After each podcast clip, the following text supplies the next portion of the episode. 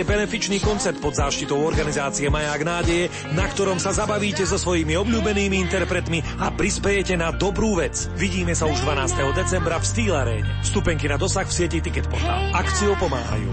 Hlavný reklamný partner Build Production Media. Reklamní partneri Vivax Healthcare, C4P, Areál Divoká voda, Evo Farm, VM Projekt, K-Pharma, Vivax Pharmaceuticals. Kúzelní šmolkovia z čarovnej krajiny rozprávko len na vás čakajú už 6. decembra v Steel Aréne. Obrovská hudobno-tanečná show a najobľúbenejšie šmolkohity v Slovenčine roztancujú všetky deti. Poďte si s nami zašmolkovať na Mikuláša do Steel Arény. Akciu podporujú. Hlavný reklamný partner Bill Production Media. Reklamný partner Molda, Studio 75, Intravena, IPM Solution, Empress, PK Media. Vstupenky na dosah sieti Ticket Portal.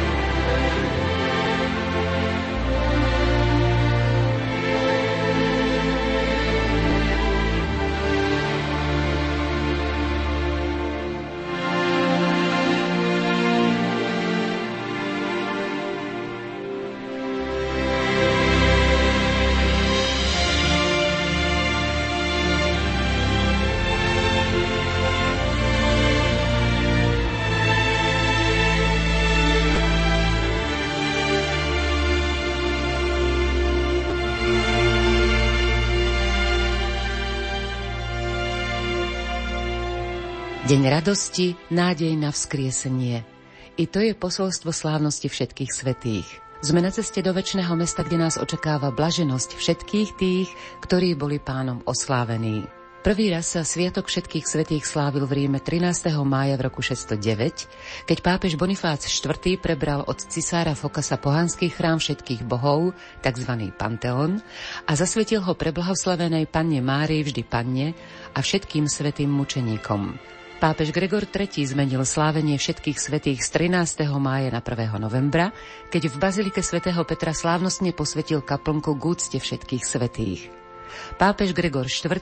rozšíril sviatok na celú cirkev. V tento deň si pripomíname aj svetých, ktorí nemajú miesto v kalendári alebo nie sú oficiálne vyhlásení za svetých. Veď cieľom nášho života je byť svetými. Svetí sú našimi vzormi i orodovníkmi pomáhajú nám z neba. Práve im budeme venovať pozornosť v nasledujúcej relácii. Záľubou pána Pavla Loveckého zo Skalice je už viac ako 30 rokov objavovať životné zápasy svetých, objavovať ich cestu ku svetosti. Rozhovor s ním vám ponúkame v relácii Pomáhajú nám z neba. Príjemné počúvanie vám želajú zvukový majster Marek Rimóci, hudobná redaktorka Diana Rauchová a od mikrofónu Anna Bošková.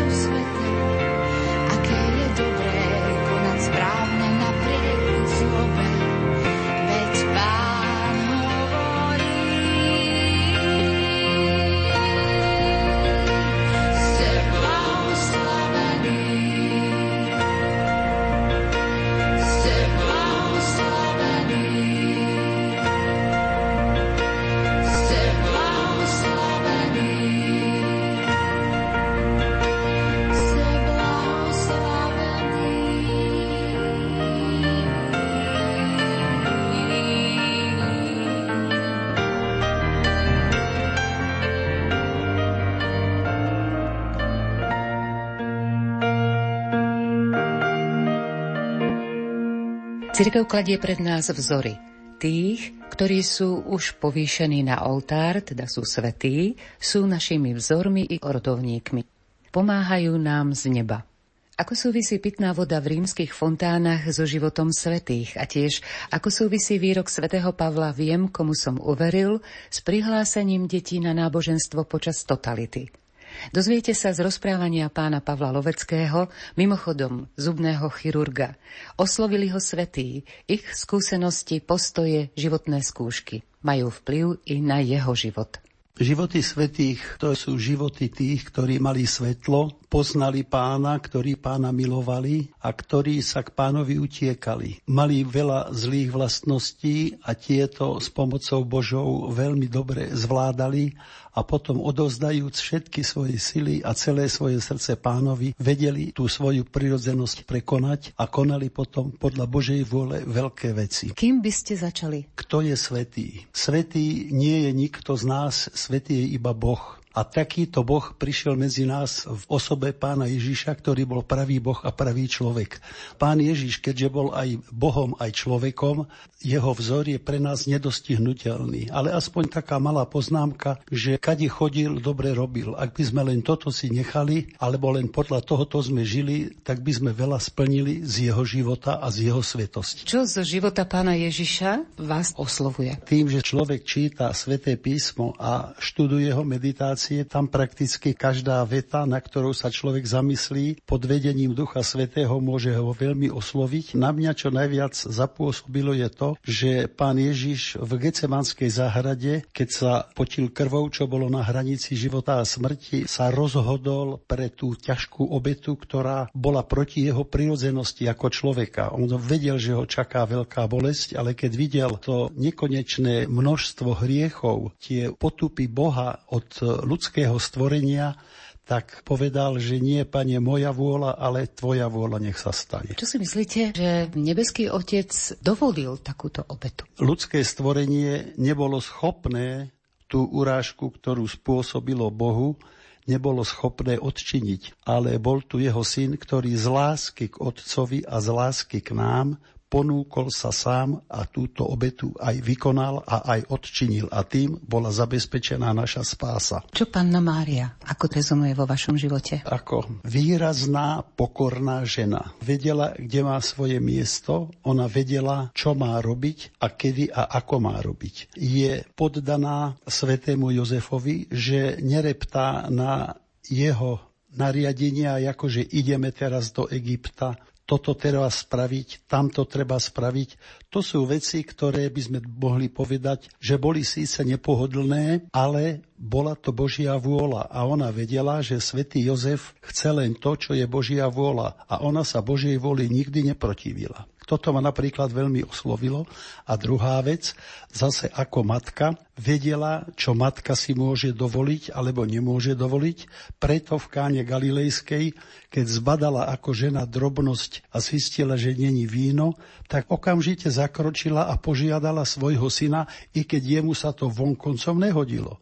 Ale on ako syn podriadil sa svojej matke a vykonal to, čo vykonal. Posvetil manželstvo. Pana Mária veľa nehovorila, ale jej skutky nás prevádzajú až do dnes. Bola milosrdná, milostivá, bola láskavá, čo je najdôležitejšie, všetko si zachovávala vo svojom srdci a pretavovala Božie myšlienky a myšlienky svojho syna do skutočného života. Poďme k svetému Jozefovi. Svetý Jozef ma oslovil svojou tichosťou. Zohral mimoriadnú úlohu aj v živote pána Ježiša. Bol mu oporou, bol mu dnes by sme tak povedali ekonomickým zabezpečením a rešpektoval jeho nasmerovanie v živote. Svetý Jozef sa vyznačuje veľkou tichosťou, veľkou pokorou. Videl, že nemá syna, ktorý je tak ako ostatní synovia. V pokore ho viedol tak ako každé druhé iné dieťa. Rešpektoval aj to, že jeho syn napríklad v 12 rokoch sa zatúlal akože do chrámu a zostal tam tri dni. Ako muž začína rešpektovať jeho osobnosť a nikde sme nepočuli, že by on bránil v jeho kázaní bol tak ako my, ktorí sme zaťažení dedičným hriechom. Bol veľmi pokorný, tichý a nad všetkým rozmýšľal. To znamená, že akýkoľvek podnet prišiel k nemu zvonku alebo akákoľvek správa, tak ju pretavil v Božom svetle a podľa toho sa aj zariadil.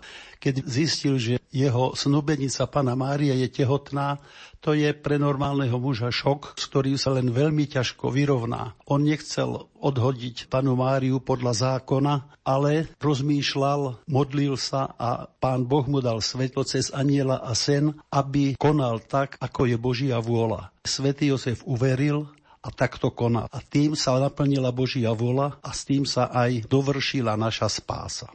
Na Sviatok všetkých svetých sa spája církev putujúca s církvou oslávenou zvlášť osobitným spôsobom, veď preto je aj ten sviatok. Církev nezabúda na to, že obyčajný človek potrebuje podporu. A tú podporu má v svetých, ktorí skutočne dokázali žiť podľa života pána Ježiša, pani Márie, svätého Jozefa. A toto, aby sme na to nezabudli, je preto tento sviatok v liturgickom kalendári zvlášť zdôraznený. Je to aj vo vyznaní viery, kde máme, že veríme v spoločenstvo svetých. To znamená, že títo svetí, ktorí už zvíťazili, ktorí sú oslávení, oni nám radi pomôžu a oni nám aj v skutočnosti pomáhajú. Preto sa my môžeme k ním utiekať Duše spravedlivých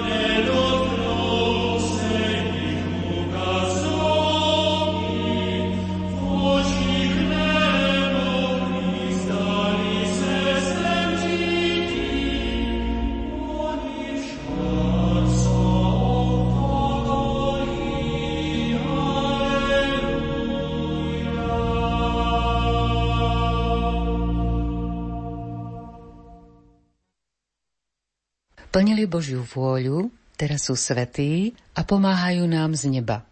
Vážení poslucháči na Rádiu Lumen počúvate rozprávanie pána Pavla Loveckého zo Skalice o svetých. Ich príklade rezonujúcom i v jeho živote. Prvým pápežom bol svätý Peter. On jediný z 12 učeníkov vedel, kto je pán Ježiš a verejne to vyznal. A preto ho pán Ježiš aj ustanovil za svojho nástupcu a viditeľnú hlavu církvy. Nie preto, že by bol Peter silný, šikovný a bol schopný na to, ale povedal to preto, že to, čo Peter povedal, mu zjavil jeho otec To znamená, že znova plnila sa Božia vôľa. Svoju pokoru vyjadril aj tým, že sa nakoniec nechal ukryžovať dolu hlavou, lebo si bol vedomý, že nesiaha pánu Ježišovi ani po pety podľa nášho, ale tam sa jednalo o to jeho veľkú pokoru, takže on povedal, keď ma chcete ukrižovať, tak jedine takto. A oni mu to splnili. Zaujímavé, ako si pán Ježiš volil svojich učeníkov. Peter Rybár, mužčinu, sa stal pápežom. Keď sa aj pozeráme do života svetých, tak vidíme tam, že boli tam ľudia vzdelaní, boli tam ľudia nevzdelaní, bohatí, boli tam ľudia, ktorí boli veľmi chudobní. Pán Boh pozerá na človeka, na jeho srdce. Pán ho požehnáva a robí veľké veci Svetý Peter, Svetý Pavol sa rozdielovali v názoroch, najmä zo začiatku. Svetý Pavol, hoci nebol učeník, áno, nechodil s pánom Ježišom, bol farizej, vzdelaný a zapálený pre židovstvo, pre starý zákon.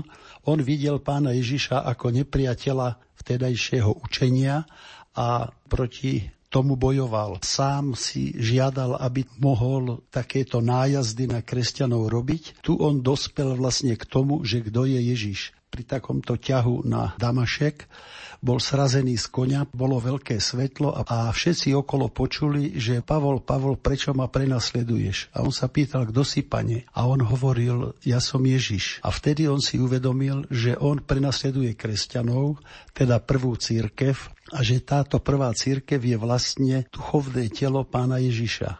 A to si máme uvedomovať aj my, že ak my hrešíme, tak my sme nehodné údy tela pána Ježiša. No ale aby sme sa vrátili k svetému Pavlovi. Tento zážitok bol natoľko silný, natoľko mocný. Podobné zážitky vidíme aj u niektorých svetých, že prehodnotil celý svoj život jednak oslepol a stal sa úplne bezmocným. To je veľmi dôležité, lebo on si uvedomil, že celá jeho fyzická kondícia, celé jeho mužské bytie bolo srazené na kolena a on nevidiaci musí sa nechať viesť za ruku. A keďže toto svetlo, tento Ježiš, proti ktorému on bojoval, ktorý tak neslávne skončil na kríži, zrazu sa prejavuje ako jeden mocný, ako taký, ktorému on nerozumie dostatočne. Pavol odchádza na púšť, kde tri roky medituje, kde sa zjednocuje s Božou vôľou, potom sa vracia a začína apoštolovať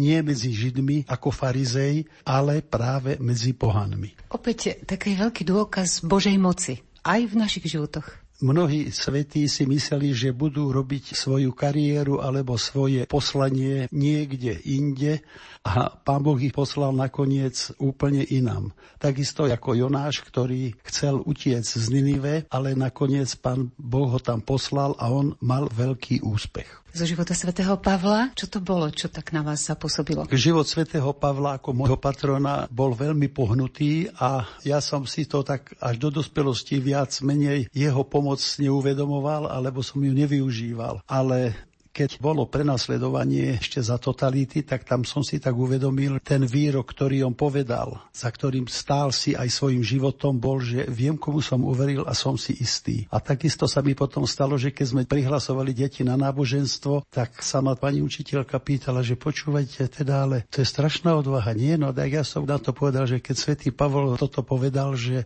vie, komu uveril a čo dokázal, takže aj ja viem, komu som uveril a preto konám tak, ako konám. Ora et labora, výrok svätého Benedikta, modli sa a pracuj. Svetý Benedikt Nursie je veľmi zaujímavá postava, ktorá zabezpečila šírenie kresťanstva v celej Európe. Mladý človek, ktorý prišiel do Ríma, kde videl život vysokoškolákov, že žijú dekadentne, že žijú nemorálne, tak si povedal, takéto vzdelanie ja nepotrebujem a zobral sa a išiel do nedalekého Subiaka, asi 30 kilometrov za Rím, do hôr, kde sa usadil žil v jednej skale, v jednej jaskinke, kde mu jeho kamarát svätý Roman nosil v košík, mu spúšťal na lane jedlo. V Subiaku vybudoval jeden krásny kláštor, ktorý sa vyznačuje tým, že je prilepený na skale a je celý v skale. A tejto skale tí mnísi, ktorí tam boli, alebo reholníci, ktorí ho nasledovali, tak aj ten život, tak aj viedli. Všade v každej miestnosti mali napísané heslo perpetuum silencium, to znamená stále ticho, opakované ticho, lebo jedine v tichu môže hovoriť Boh. My používame väčšie a väčšie decibely, aby sme prehlušili svoje svedomie. Benediktíni vedeli, že v tichosti je pravda a v tichosti je aj to, čo potrebujeme vedieť. To neznamená sedieť v tichosti a pozerať sa na bodku na stene, ale svätý Benedikt povedal ora et labora, to znamená modli sa a pracuj. Takže oni nielen, že sa modlili, ale aj pracovali. Celé to údolie pretvorili. Dodnes je to údolie obývané a čo je zaujímavé ešte taká perliška, že z tohto údolia tečie čistá voda do Ríma, pitná voda aj do všetkých fontán a vo všetkých fontánach je táto voda pitná. A je to taká symbolika, že tak ako svätý Benedikt priniesol svetlo do cirkvi a svetlo ľuďom, tak aj táto voda prináša ozdravenie a život.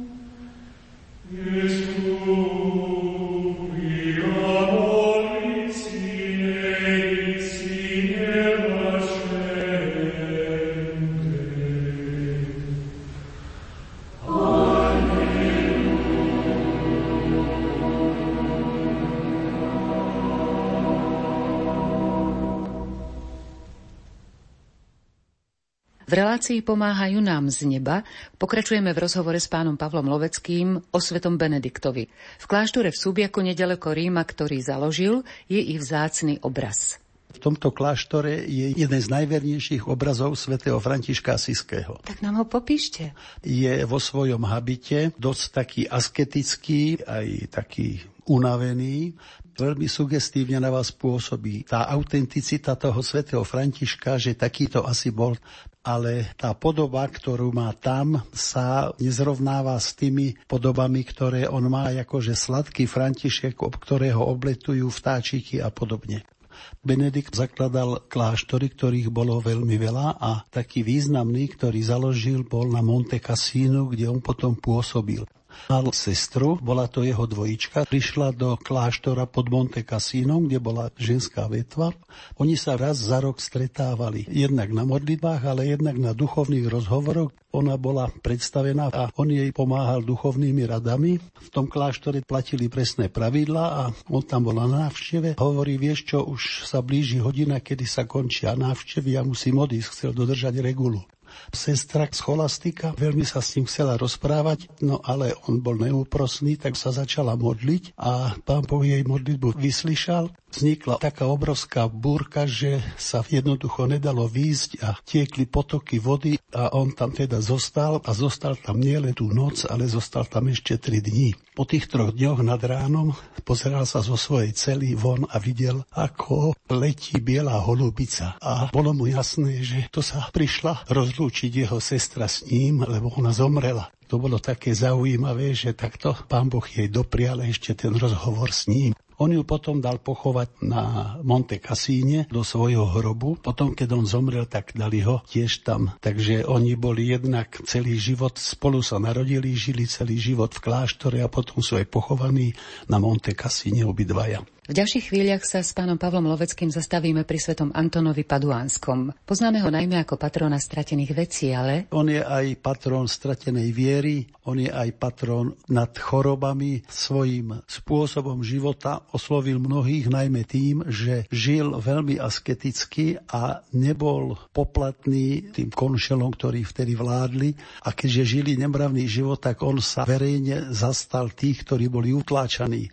Ho to stálo skoro život, ale cez to všetko on svojou autoritou a tým, že vždy hovoril pravdu, tak mal veľkú popularitu u ľudí až takú, že jeden z tých svetých, ktorí boli hneď vyhlásení zo svetých po smrti. On aj napríklad skriesil z mŕtvych jedno dievča, svätý Anton, takisto si myslel, že sa posvetí tým, že pôjde za misionára do Afriky. No a zistil, pán Boh ho požehnal veľkou chorobou, takže nemohol tam nič robiť a vlastne potom si ho dal do Padovy, kde potom pôsobil celý život.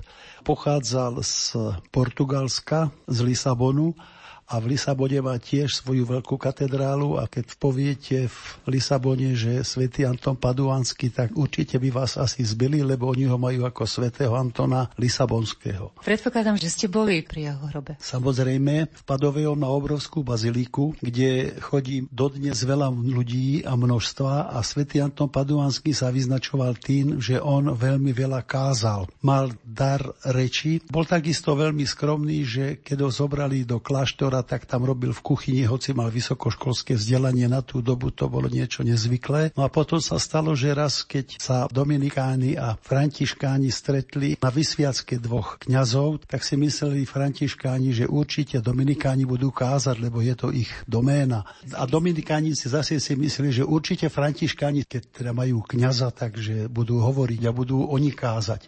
No a potom, keď sa tí predstavení zišli, tak s hrôzou zistili, že nemajú ani jeden kazateľa. No a teraz povedali, no tak koho dáme? Vedeli, že svätý Anton Paduánsky nikdy nič neodmietol, tak poď tam a povedz tam pár slov, aby sme neutrpeli hambu. Skutočne vystúpil a povedal takú plamenú reč, že svätý František potom povedal, že začneš kázať, začneš vyučovať spolubratov, aby aj oni boli takíto zdatní. Nie všade a nie vždy ho radi počúvali. A stalo sa, že keď prišiel do Riminy, v tomto meste, tak ako aj dnes, tam sa ľudia venujú plážam a venujú sa oddychu, tak on tam prišiel a začal kázať a nikto ho nepočúval. Všetci odišli. Ale on nestratil ducha prítomnosť a hovorí, tak keď ma nikto nepočúva, idem na breh mora a budem kázať rybám. Tí, ktorí to počuli, tak išli za ním zo zvedavosti a zrazu z hrozou zistili, že veľa rýb má hlavy vonku a prikyvujú jeho kázňam. A odtedy aj v Rimini ho počúvali. A množstvo obrazov. Svetý Anton je vyobrazený práve na tom brehu. Tak toto je taký jeden veľmi pútavý obraz z jeho života a aj nás oslovuje tým, že mnohé napomenutia nám idú mimo uší, tak to nám chcú pripomenúť tí umelci, že keď aj ryby ho počúvali, tak mohli by sme ho počúvať aj my. Často chodíte na miesta, kde sú alebo pôsobili svety, čím vás to obohacuje? Tieto miesta sú premodlené a na týchto miestach tí ľudia zažili Boží dotyk. Tam, kde sa žilo podľa Božej vôle, zostáva takoby Božia stopa a tá ľudí, ktorí dychtia po Bohu, ktorí chcú sa duchovne povzniesť a idú sem, tak cítia veľké obohatenie, zadozučinenie a pokoj. Ak majú slabú vieru, alebo ak si nevedia s niečím poradiť, ak majú problémy v rodine, ak majú problémy so zdravím, tak idú k týmto hrobom, kde môžu potom oni odovzdať svoje problémy týmto svetým a skutočne veľakrát sa stane, že títo svety aj zakročia a pomôžu v danom probléme.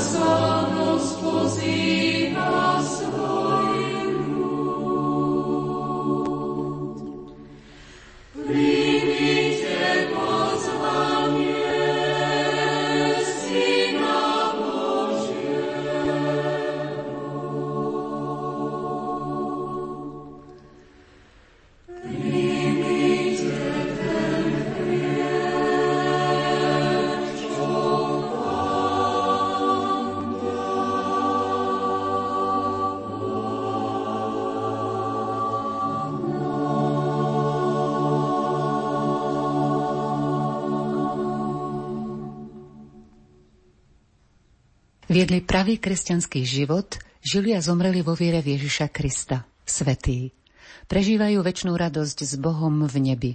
V relácii Pomáhajú nám z neba sa rozprávame s pánom Pavlom Loveckým zo Skalice o svetých. Ich príklade pre nás i vplyve na náš život. Mnohí z nich boli zvlášť obdarovaní boli mystikmi. Najvyššia úroveň je život podľa Božej vôle. Mysticizmus alebo absolútny zážitok s Bohom je odmena Boha za našu lásku k nemu a je určitý taký, by som povedal, v úvozovkách pohľad do neba. Lebo vtedy sa stretá tá duša rovno s pánom Ježišom, s Bohom a to je tak silný zážitok, že tí ľudia ak to mali jeden raz, tak na to nezabudnú celý život, alebo ak upadajú do extázy viackrát, tak to je vec, za ktorú oni sú ochotní sa stráviť celý. Mnoho raz títo mystici mali veľké zdravotné ťažkosti a cez to všetko prežili dlhé roky.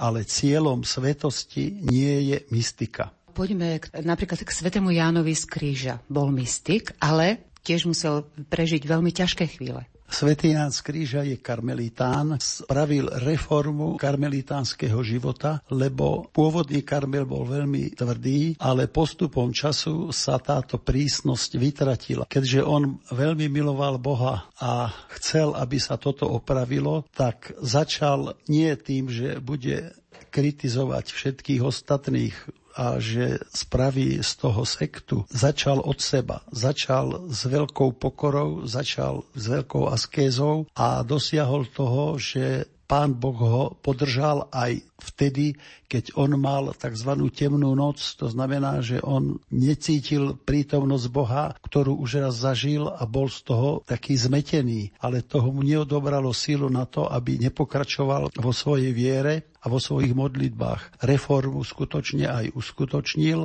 hoci tí jeho nadriadení ho za to povedali by sme veľmi aj šikanovali, až tak, že keď bol pre svoju v úvodzovkách neposlušnosť lebo on bol na vyššej úrovni duchovnej ako tí ostatní, tak ho zatvorili. No a potom, keď on nepovolil, tak ten jeho prior ho zobral za kapucňu a vliekol ho po dlažbách kláštora a zrazu zistil, že on ho nevlečie, ale že on je vlastne pol metra nad tou dlažbou. A vtedy pán Ježiš ho niesol a vtedy si uvedomil aj tento prior, že pozor, toto je človek, ktorý čo hovorí, a o čom je presvedčený, tak to treba aj rešpektovať. To signalizuje, že ten mystik si aj viac vytrpel. Tak, ako nechápali pána Ježiša. Ako si mysleli, že keď ho zmlátia, keď ho vysmejú, keď ho oplujú, že už sa všetko zmení nič sa nezmenilo, pán Ježiš pokračoval, pán Ježiš vykrvácal na kríži, ale to ovocie dnes vidíme už 2000 rokov. Podobne to bolo aj s mystikmi, ktorých súčasníci nechápali, častokrát aj hierarchia. Dnes vidíme ich ovocie, prinieslo veľké plody a môžeme sa o nich opierať aj v dnešnej dobe. Preskočíme niekoľko storočí. Hovorí sa aj o matke Tereze, že prežívala temnú noc. Áno, hovorí sa to, že ju prežívala dokonca 40 rokov, ale ona v tej láske k Bohu a k láske k ľuďom túto noc prekonala a za ňu bola aj odmenená. Práca matky Terezy a jej nasledovníčok je mimoriadne náročná. A keď sa stiažovali tie jej spolusestry, že matka predstavená, uvedom si, že my sa ráno modlíme, potom sa troška naraňajkujeme, celý deň pracujeme fyzicky náročne a potom prídeme a znovu sa máme modliť, tak zistujeme, že na to už nie je čas. A vtedy dnešná sveta Terézia im hovorí, že počúvajte, ak chcete mať silu, tak tú silu nebudete mať z vitamínov, ale budete ju mať z Eucharistie, budete ju mať z Krista. A nariadila ďalšiu hodinu meditácie. O svetom Janovi Pavlovi II. sa tiež hovorí, že bol mystik. Obyčajne ľudia, ktorým pán Boh odobral radosť z detstva alebo radosť z rodiny, to, čo sa stalo Jánovi Pavlovi II. a hovorí sa, že matky odovzdávajú vieru, tak tu u svätého Jana Pavla II. sa potvrdilo to, že nielen matky, ale aj otcovia odovzdávajú vieru. A to preto, že Jan Pavol II videl svojho otca aj v noci, ako klačí a modlí sa. A on si vtedy uvedomil, že pozor, tu je niečo dôležité, tu je niečo potrebné, aby som aj ja takto žil. Svoju cestu hľadal veľmi dlho, tak ako svätý Pavol bol zrazený z konia, aj on bol dvakrát zrazený s električkou a raz s nemeckým vojenským autom. V nemocnici si uvedomil, že pozor, tvoja cesta asi v rapsodickom divadle nie je tá správna, ale ty budeš musieť asi nasledovať Božie cesty. Potom sa do tohoto celý vložil a skončil tak, ako skončil. On svoju vieru opieral o matku a tomu otec povedal, keď boli na Žebřidovskej kalvárii, tak tam mu ukázal obraz Pany Márie a povedal mu, toto bude teraz tvoja matka. A on si to zobral k srdcu. Keď bol odoslaný do Ríma a vyštudoval a vrátil sa z Ríma ako doktor teológie, tak bol svojim nadrianeným poslaný do zapadnutej dedinky v Polsku, kde by sme povedali, že dávajú líšky dobrú noc. Keď sa blížil k tejto dedinke, tak bola tam taká kaplička s panou Máriou. No a on si klakol, tu sa pomodlil a odovzdal túto svoju prvú farnosť pane Márii a hovorí sa, že tu povedal totus tus,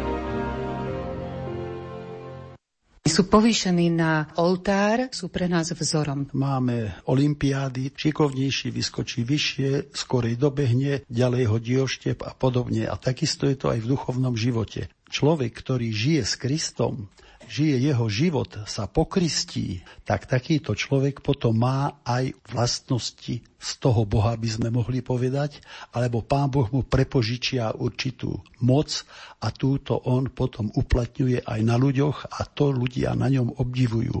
A nemyslíme si, že to má zadarmo, on to má všetko premodlené, odtrpené vo svojej pokore, vo svojom odstrkaní. Takto tí svetí potom môžu mať zásluhy aj na našich nedostatkoch svojich svetých si pán Boh aj chráni. A takisto si chránil aj Jana Pavla II., ktorý ako študent pracoval v továrni Solvej, to všetci vieme, aj že tam bol v tom kamenolome. Cez druhú svetovú vojnu spojenecké vojska sa dohodli, že Krakov nerozbijú, lebo Pravidlo je také, že vždycky sa tam začne dielostrelecká palba, letectvo, rozbombarduje sa mesto a potom tam prídu pešiaci a títo teda akože oslobodia. Na tom sa dohodli, že Krakov je veľmi pekné mesto. Bolo by vhodné, aby to dobili normálne. Prišla tam armáda maršala Koneva a jeden z tých veliteľov bol aj historik Sirotenko, major, ktorý viedol vojakov tú svoju rotu a oslobodzovali ulicu po ulici, dom po dome v Krakove. No a potom sa dosvedeli, že v továrni Solvej sú určití robotníci a treba aj tam ísť a ich oslobodiť. A zrovna táto jeho rota to dostala za úlohu a skutočne ich aj oslobodili, ale tí pracovníci, tí robotníci z továrne boli poskovávaní tak oni ich volali, poďte von, už ste oslobodení. Tak oni vyšli von a zistili, že sú tam aj 18 klerici. A vtedy Srdotenko povedal, áno, sú tu klerici, no výborne, ja som historik, ja by som potreboval nejakého takého vzdelaného klerika, ktorý by mi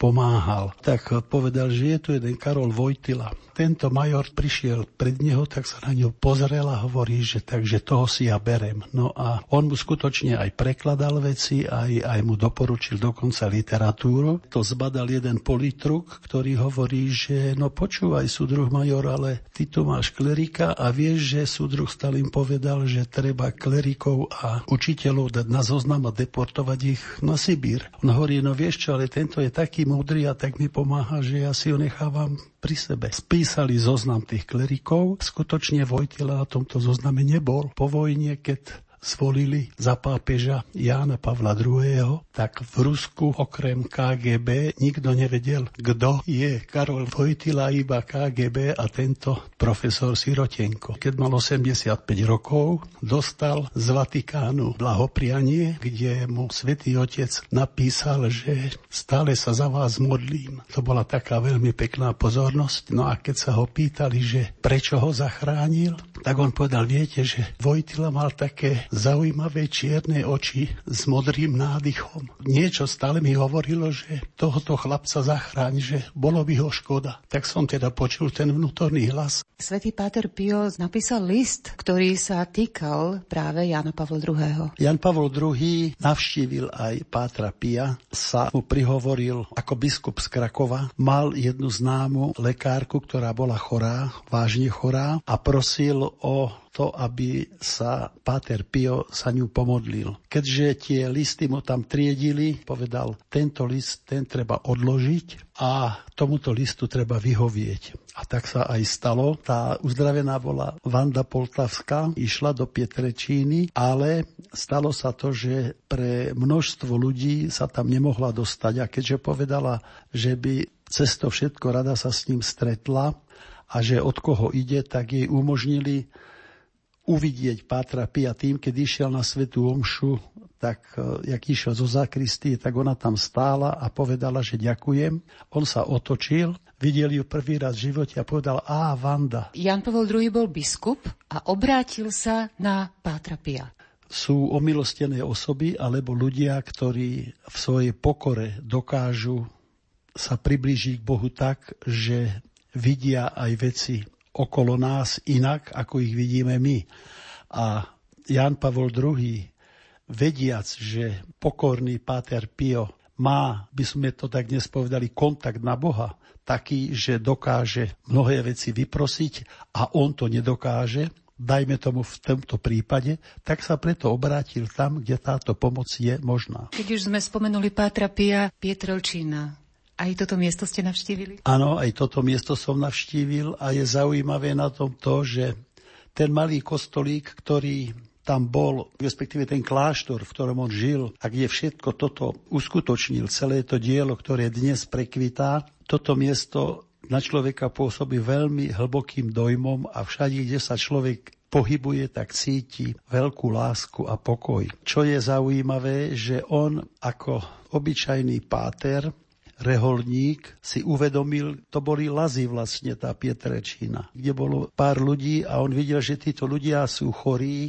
a veľmi ďaleko majú k lekárovi a do nemocnice. Tak preto povedal, že ja tu vybudujem nemocnicu. Zaujímavé na tom je to, že táto nemocnica, skutočne keď sa začala budovať, všetci mu hovorili, že kde zobere peniaze. No on hovoril, že nech sa nestarajú, že pána Mária to zariadi. A skutočne pána Mária tie peniaze dávala tak, ako ich oni stále potrebovali. A predtým ešte, než sa dostávala, tak je tam taká zaujímavá epizóda, že tam prišla jedna redaktorka na stavbu, Samozrejme, že takých tam chodilo veľa a hovorí, že by rada rozprávala s Patrom Piom. Pýtala sa tam toho vedúceho tej stavby, hovorí, a čo, máte nejaké problémy, lebo čo on hovorí? No máme trošku problémov, neviem, že či bude výplata tento mesiac, lebo nebude. A ona hovorí, no a stavbu dokončíte? No hovorí, viete, neviem, či dokončíme, lebo nám chýbajú nejaké peniaze. Hovorí, koľko vám chýba? No, tak strelil od boka, že no 24 miliónov dolárov. On hovorí, áno, no dobre. Z toho už je zjavné, že jej cesta tam nebola marná? Skutočne sa k nemu dostala a ona hovorí, že ona nechce sa zaujímať o tú stavbu, ale že ona prišla s tým, že má snúbenca, ktorý je ateista a že ona by veľmi rada bola, aby mala sviatostné manželstvo, keby sa Páter Pio o to postaral. Tak on jej prislúbil, že dobre. Ona sa potom vrátila do Anglie a zistila, že v ten deň, keď bola ona u Pátra Pia, tak on sa dal pokrstiť, ten jej snúbenec. No a keďže bol vysoký politický činiteľ po vojne existovala tzv.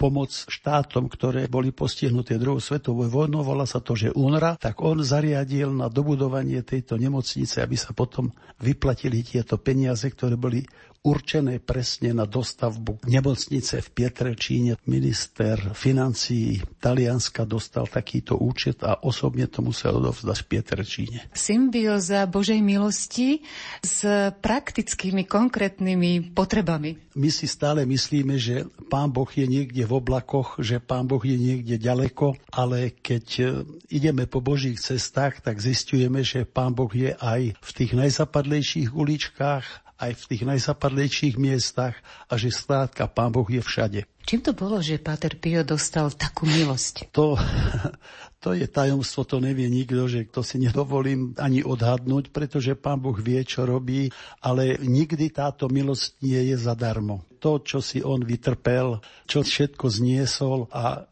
mnohí by povedali, že radšej nech nemám horúčku 45 stupňov a radšej nech môžem sedieť a pozerať sa na televízor, ako by ma mal zlý duch pokúšať, alebo ma ešte aj búchať o zem.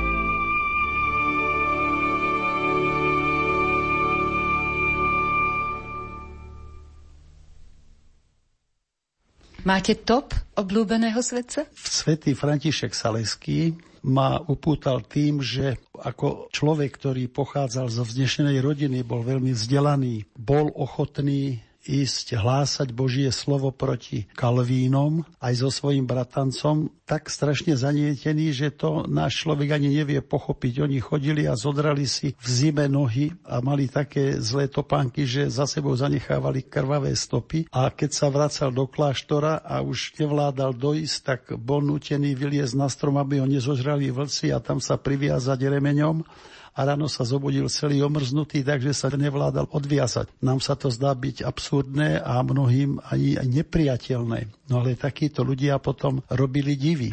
A na druhej strane takýto človek, ktorý dokázal takýto seba zápor a takúto askézu kvôli Bohu, kvôli tomu, z ktorého on žil, tak tento na druhej strane bol k chybám iných veľmi tolerantný.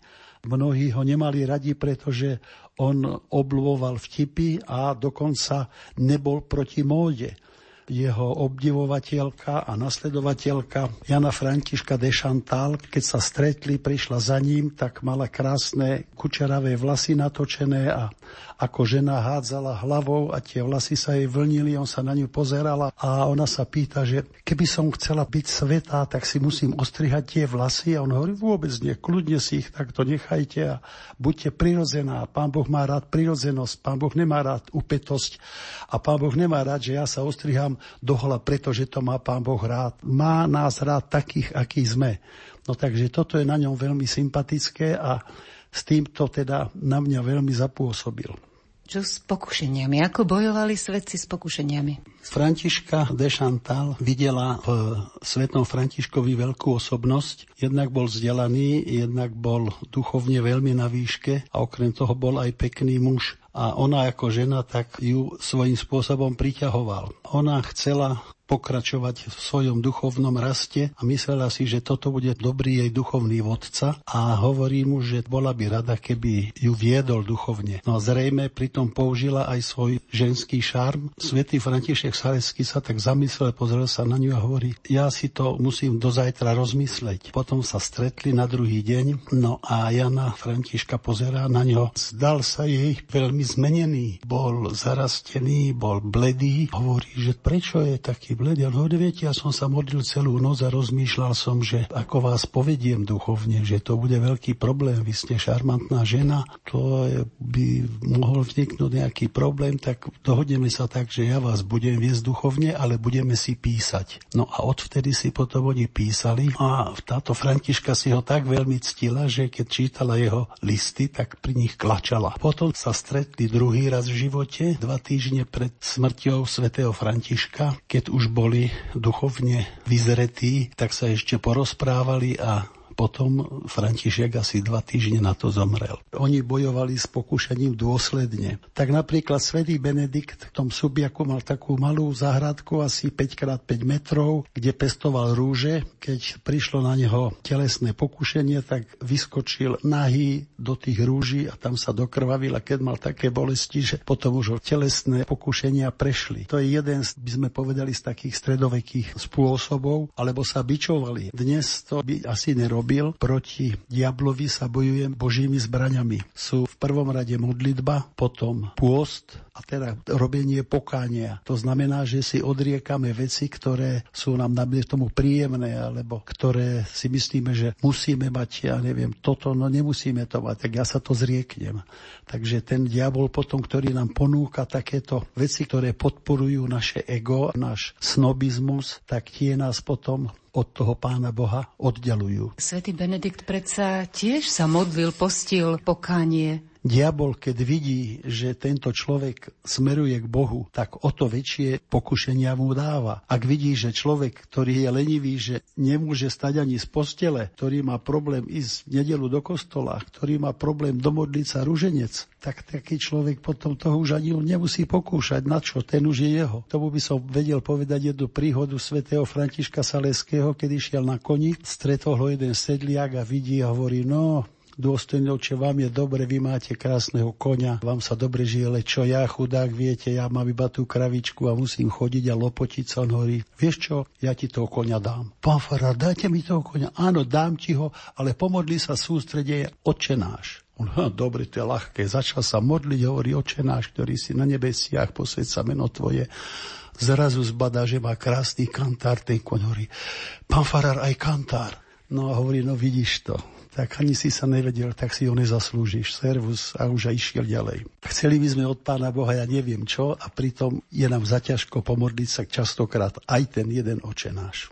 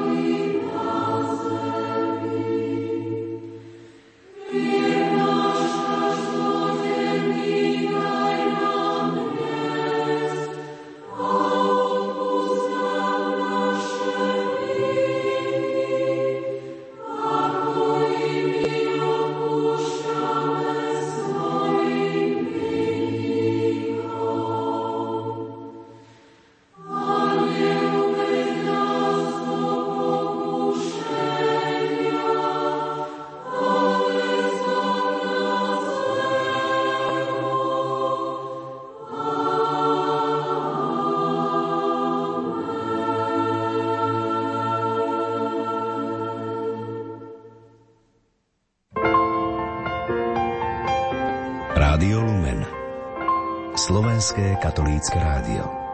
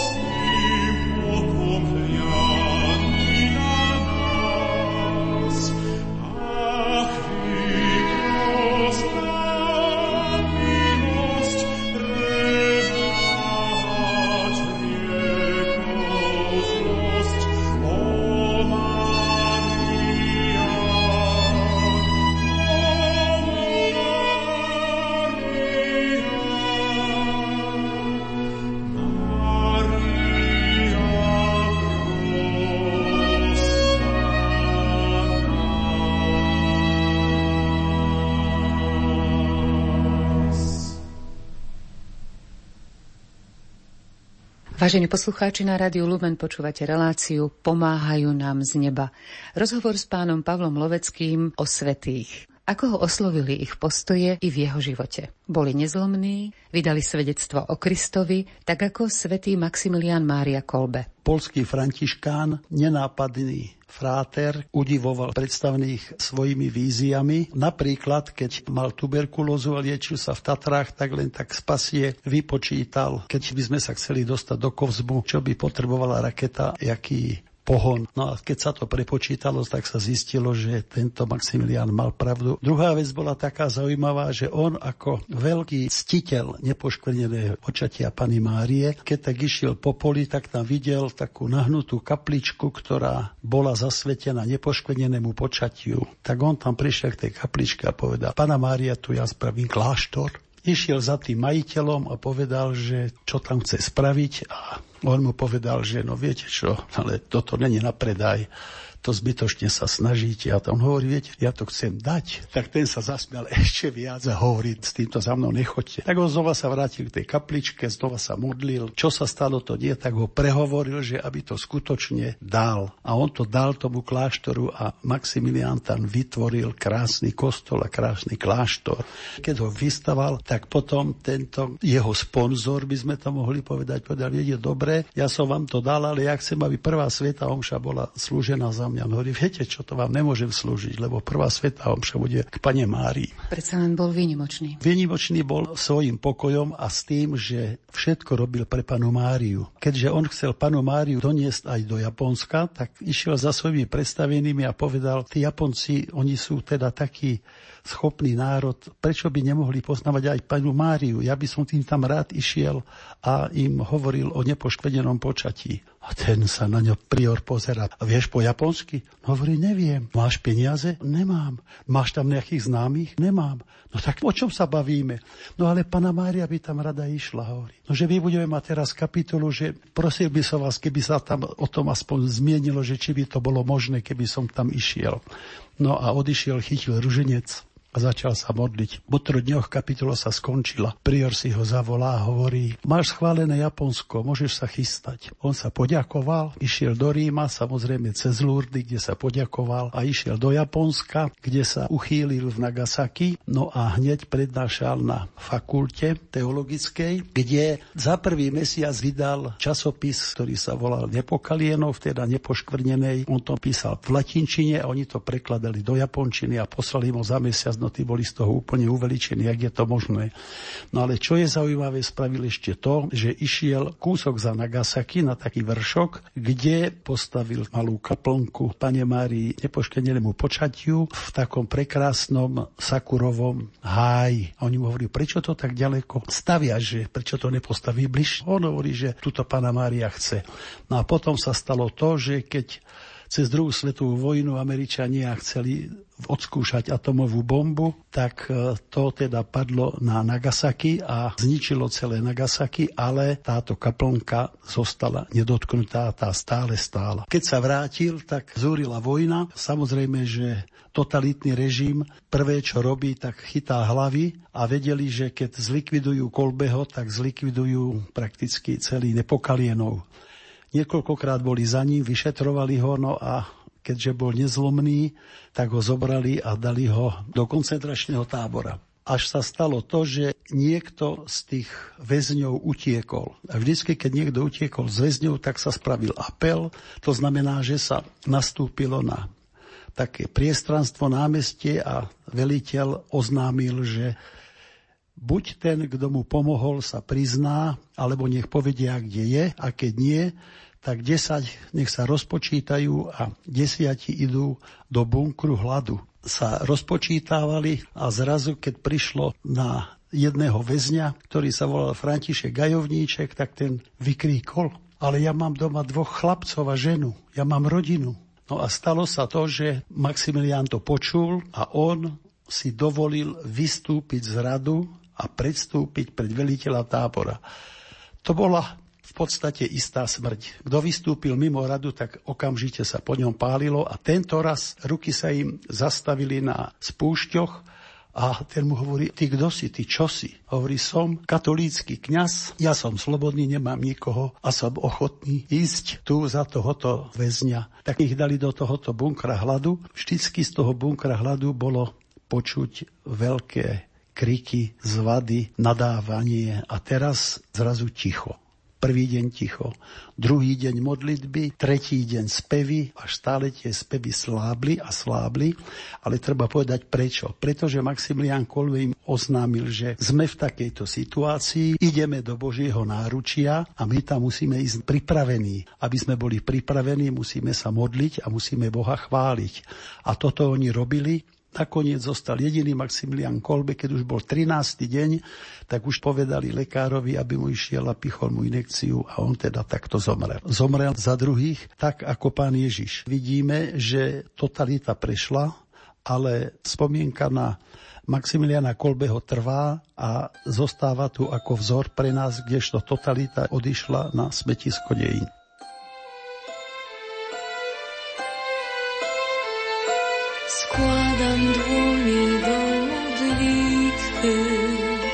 Jak skrzydła rybitwy. I choć je w myślach tylko składam, nie upadam. I choć je w myślach tylko wznoszę,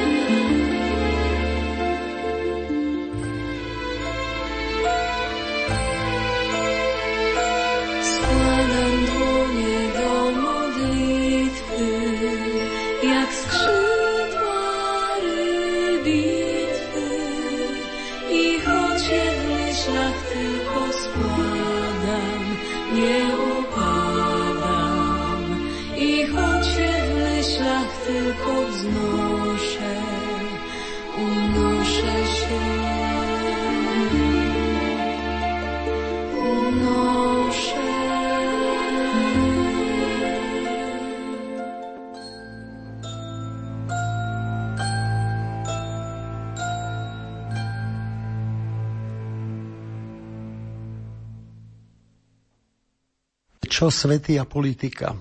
Na toto máme veľmi pekného svetého a je to svätý Tomáš Morus, priateľ kráľa za Henricha VIII, ktorý sa držal v mladosti prikázaní aj Božej cesty, ale tým, že to kráľovanie mu povedali by sme dnes, že prerástlo cez hlavu, že on je neobmedzený pán a on môže robiť, čo chce. A keďže chcel mať syna, a toho syna nemal a stále mal iba céry, tak si povedal, že treba vymeniť manželku. A vtedy sa rozhodol, že zruší svoje manželstvo.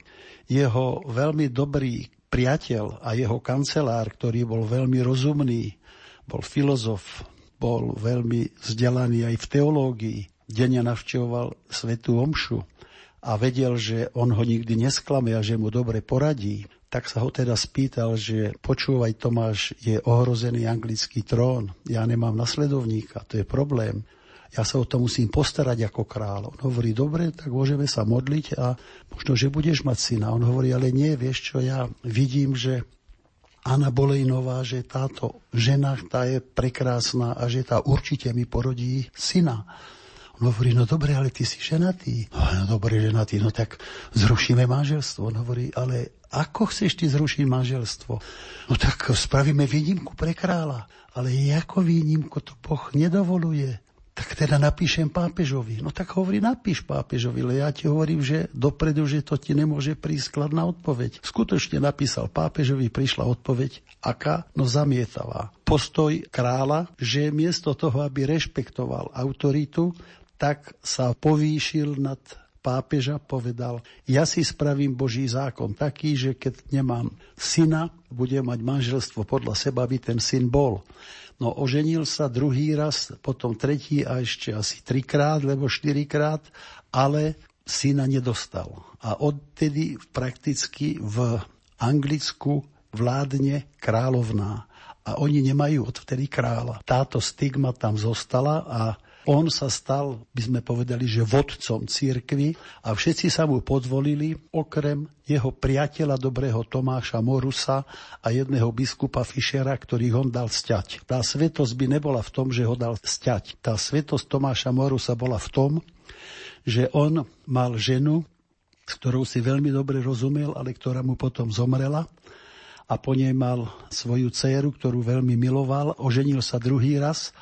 S tou druhou ženou si tiež dobre rozumel, ale tá bola trošku zameraná na to, že Tomáš Morus je predsa len kancelár a teda my žijeme takýchto a takých pomerov a trošku si na tom zakladala, ale tolerovala všetky Tomášové náboženské zvyky, ako napríklad to, že spával mimo manželskú postiel, dole na posteli, nie v posteli, to, že každý piatok sa čítalo sväté písmo a čítalo sa umučenie pána Ježiša a to aj vtedy, keď tam boli návštevy. Neboli to obyčajné návštevy, ale aj také, ako bol Erasmus Rotterdamský, ktorý bol svojím spôsobom voľnomyšlienkár a nesúhlasil celkom s cirkvou. A títo všetci stávalo sa, že ich tam bolo aj 23 a jednoducho sa zvečerilo v piatok a Tomáš Morus oznámil, ideme si čítať zo svätého písma je niekto snad proti tomu a nikdy sa nikto neozval, aj keď tam bol taký ako Erasmus Rotterdamský. A všetci si to pekne čítali a všetci boli zjednotení a boli spokojní. Je to zaujímavé, že dnes, keď sa rodiny hádajú a im zaťažko modliť sa, možno, že by bolo vhodné, keby si čítali sväté písmo a určite by sa zjednotili. No a ďalej, čo je zaujímavé, to, že král vedel, že keď bude svadba, keď bude to nové manželstvo, takže celý Londýn sa bude pozerať, či na túto svadbu príde Tomáš Morus. Lebo všetci vedeli, kto je Tomáš Morus a čo znamená pre kráľa. Poslal po ňoho krásnu loď, aby teda na ňu nastúpil a že ho čaká na zámku. Ale to sa nestalo. Potom pre ňo poslal koč s dvanáctimi bielými koňmi, aby nastúpil. Manželka na ňo tlačila. On nenastúpil. Tak povedal, dobre, nejdeš. Keď to nejde po dobrom, tak to pôjde po zlom. Pôjdeš do Tovru, pôjdeš do veže, kde boli ťažkí politickí väzni. Ešte predtým, než ho zatvoril, tak bola svadba a celý Londýn čakal, že na Tomáša Morusa. Tomáš Morus neprišiel. A keďže neprišiel Tomáš Morus, tak obyčajní ľudia si hovorili, král nespravil dobre. Král neposlúchol Morusa, král neverí dosť v pána Boha. No a potom, keď videl král, že prestrelil, tak čo treba spraviť? Nie sa opraviť, ale zlikvidovať nepriateľa, zlikvidovať svedomie, zlikvidovať Morusa. Ten bol vo voži a tu, keďže bol zvyknutý z doma spávať na zemi, tak nič mu nerobil mu problémy, že tam spal na slame Král bol prekvapený, že Tomáš to tak dobre znáša a preto teda útočil na jeho manželku, ktorá ho mala prehovárať, aby sa konečne vzdal. Ale on je hovoril, že prosím ťa, ty si moja žena, ty si druhá polovica mňa, ako ty mňa môžeš prehovárať proti môjmu presvedčeniu. Nerob to. Céru za ním poslal. Tá milovala svojho otca, takže tá ho chápala. No a potom sa stalo, že pred popravou v noci ešte prišiel král za ním, otvoril dvere a klakol si pred ním a hovorí, ja ťa prosím, Tomáš, nerobí to, lebo to je moja záhuba, to ja nemôžem takto spraviť. A Tomáš povedal, si mi priateľ, ale ja si Boha viacej ctím ako tieto naše ľudské výmysly a tieto naše poklesky. Nehnevaj sa, ja ti to nemôžem spraviť. Vtedy on sa rozúril, zatreskol dvere a na druhý deň ho stiali. A on bol tak uzmierený so, svojím, so svojou smrťou, že povedal tomu katovi, počúvaj, dávaj pozor, aby si si netrhol ostudu, lebo ja mám krátky krk, aby sa ti to podarilo na prvý raz ma sťať.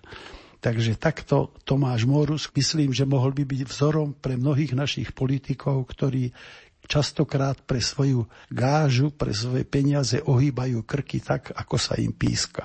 A navyše jeho svedectvo oslovilo aj to množstvo ľudí, ktorí čakali, či tam Tomáš Morus na tú svadbu príde. My ani netušíme, ako to naše svedectvo a koho zasiahne. Prečo zasiahlo tak vás hlboko? Tým, že on bol taký pevný a v tom, že cez všetky tie výhody, ktoré tam mal, to boli, my si to nevieme predstaviť v tých časoch, čo znamenalo bývať vo vykúrenom paláci, mať dostatok jedla, čo znamenalo mať určitú pozíciu. On toto všetko strácal, ale nestrácal to len on, ale strácala to celá jeho rodina. Tak jak teraz za totality, áno. Mnohí ľudia si to ešte spomínajú a to vidia.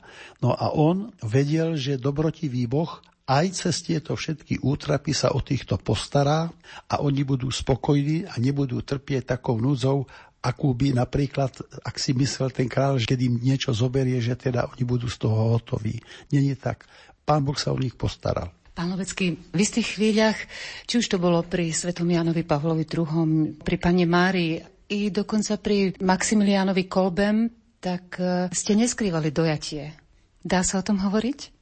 Tak je to tak, že človek, keď už je starší, tak si tak predstavuje aj svoj život a tie určité momenty z toho života tých svetých mi zarezonujú, že mnohé chyby a ja som robil, aj robím a potom človek už je taký, by som povedal, mekší a je mu ťažko o tom hovoriť, lebo si uvedomuje, že dajme tomu, aj ja mám také chyby a ja som spôsobil to, že to je takto.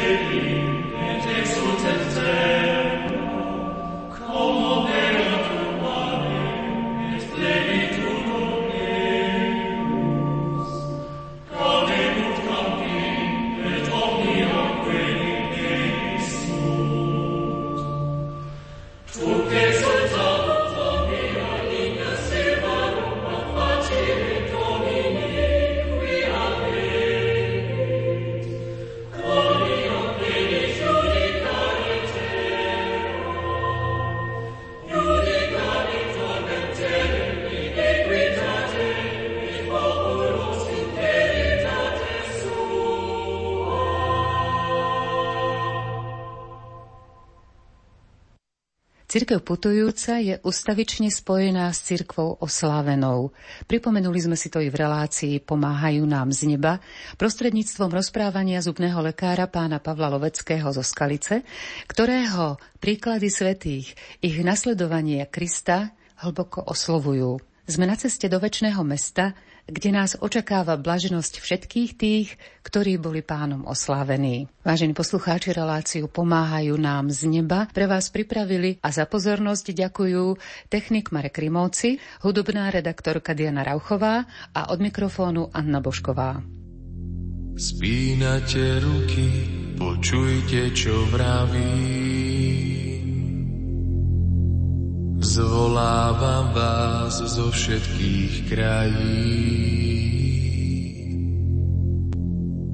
aby ste v hluku strachu a biede slúbili, že nezabudnete. Byť láskavý, spravodlivý pokorný.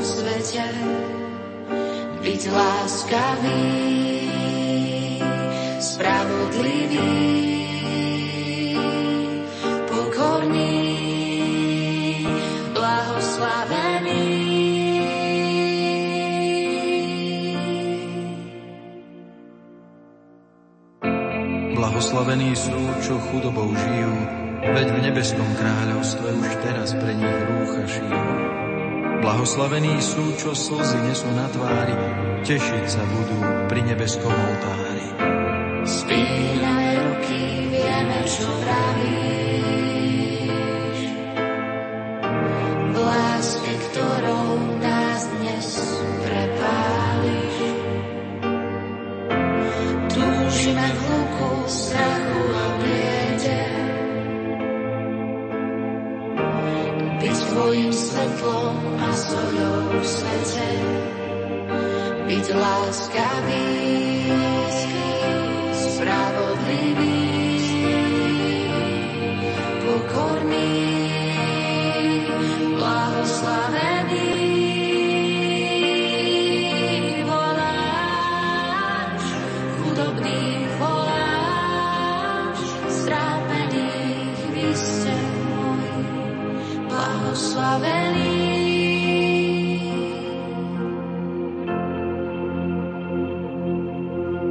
Blahoslavení sú, čo ticho nesú žitia pochodeň, veď oni potom zdedia zem. Blahoslavení sú lační a smední po práve, veď budú nasýtení a dostanú podiel na sláve. Spíname ruky, vieme, čo vravíš.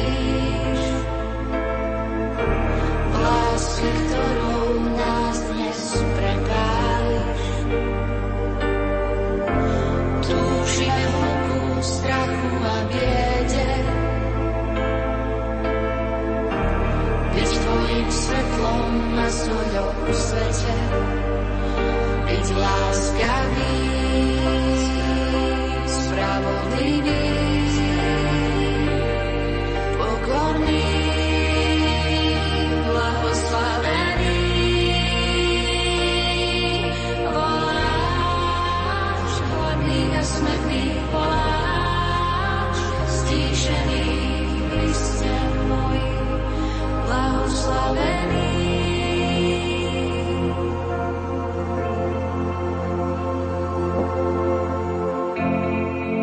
Blahoslavení sú, čo milosrdenstvom karhajú, veď dosiahnu milosrdenstvo práve tak, ako ho dávajú.